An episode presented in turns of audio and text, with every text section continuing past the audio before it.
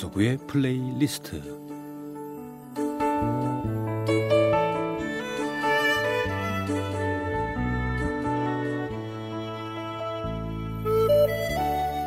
제가 살아가면서 느끼는 어떤 저의 생각, 저의 감정 혹은 오래전의 추억과 아름다운 음악을 엮어 보내드리는 시간입니다. 강석우의 플레이리스트.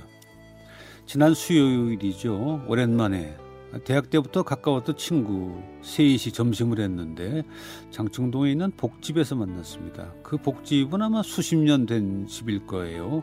아주 오래전부터 그 자리에 있던 걸 봤는데 가본 거는 처음이었습니다. 그러니까 우리가 학창 시절에는 사실 복국을 먹을 경제적 수준이 안 되었지요. 그리고 복국은 나이 드신 어르신들, 어른들의 해장하는 음식인 줄 알았으니까.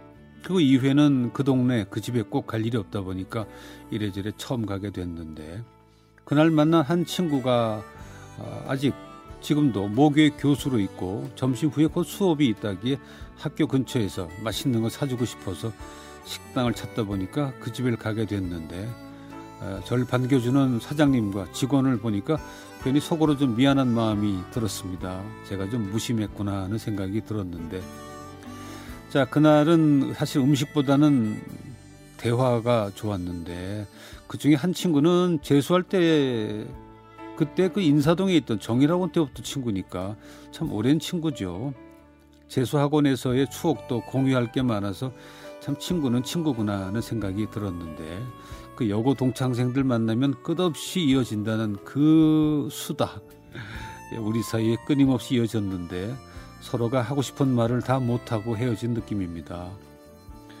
그날 공통의 관심사 가운데 핵심은 자녀의 얘기였습니다. 한 친구가 심각하게 물어온 주제는 아들과의 관계를 어떻게 해야 개선할 수 있겠느냐 하는 거였는데 지금은 너는 네 인생을 살고 나는 내 인생을 살 거다 하면서 거의 아, 자포자기 상태인데 본심은 아들과 대화도 하면서 가까워지고 싶다는 고백이었습니다. 세상에 자식과 남남처럼 살고 싶은 아버지가 어디 있겠습니까? 세상에 많은 아버지들의 고민일 수도 있는데 얘기인즉슨 그 친구 아들이 군에 갔을 때 박격포 훈련 중에 파편이 튀어서 좀 많이 다쳤는데 병원에 입원한 걸 우연히 우연히 다른 쪽을 통해서 알게 돼서 병원에 전화를 했다지요. 어떻게 된 거냐?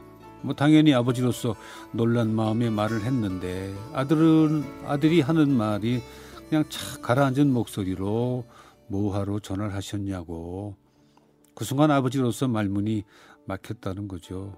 그래서 뭐라 그랬냐? 야단쳤냐? 우리가 물었죠. 다행히 말아, 마음을 가라앉히고 병원에 입원한 것을 알게 된 과정을 설명을 해줬다는 거예요. 제 생각에 아니 그 순간 입원 사실 알게 된 상황을 설명할 일은 아니죠. 아들의 다친 상태가 더 궁금한 건데 아 이 부자 아버지와 아들 뭔가 잘못됐구나 하는 생각이 들었는데 친구는 어떻게 하면 좋을까 되려 우리에게 물었습니다. 그래 제가 너 혹시 말이야 너 ROTC 장교 출신인데 어렸을 때부터 지시하고 점검하고 책임을 묻고 그러지 않았냐? 그랬더니 그런 것 같다 하면서 어릴 적부터 조금 강압적으로 엄하게 키운 것 같다고 그래서 네 아들에게는 부모가 모르는 마음의 상처가 있나 보다 그걸 풀어야 한다 하는 의례적인 결론이 났는데 그러면서 우리 세대도 우리 아버지들과 뭔가 알 수 없는 벽이 있었지요. 그래서 우리들의 아버님들도 꽤 외로우셨을 거라는 생각이 들었습니다. 우리 세대가 이제 그 아버지로서의 외로움을 느끼게 되니까 우리가 우리의 아버지를 외롭게 했다는 걸 느끼게 된 건데 우리가 아들이었을 때 아버지는 우리와 대화가 안 되는 대상으로 알았죠. 그것이 결국 우리 아버지를 외롭게 만들었던 겁니다. 우리들의 아버지도 지금의 우리처럼 아들인 우리와 이런저런 얘기를 편하게 나누는 그런 관계를 원하셨겠구나. 다만 그 방법을 모르셨구나 하는 생각에 이르렀습니다. 우리들도 마음과는 달리 아들, 딸과 잘 못 지내는 아버지가 되어서 그 오래전 우리와 잘 못 지내셨던 아버지 얘기를 나눈 점심 시간이었습니다. 요한 세바스찬 바흐의 두 대의 발리한 협주곡 D단조 가운데 첫 번째 악장 비바체를 아버지 다비드 오이스트라흐와 아들 이고르 오이스트라흐의 발린 연주와 아버지가 지휘하는 로얄 필하모닉 오케스트라의 연주로 함께하겠습니다.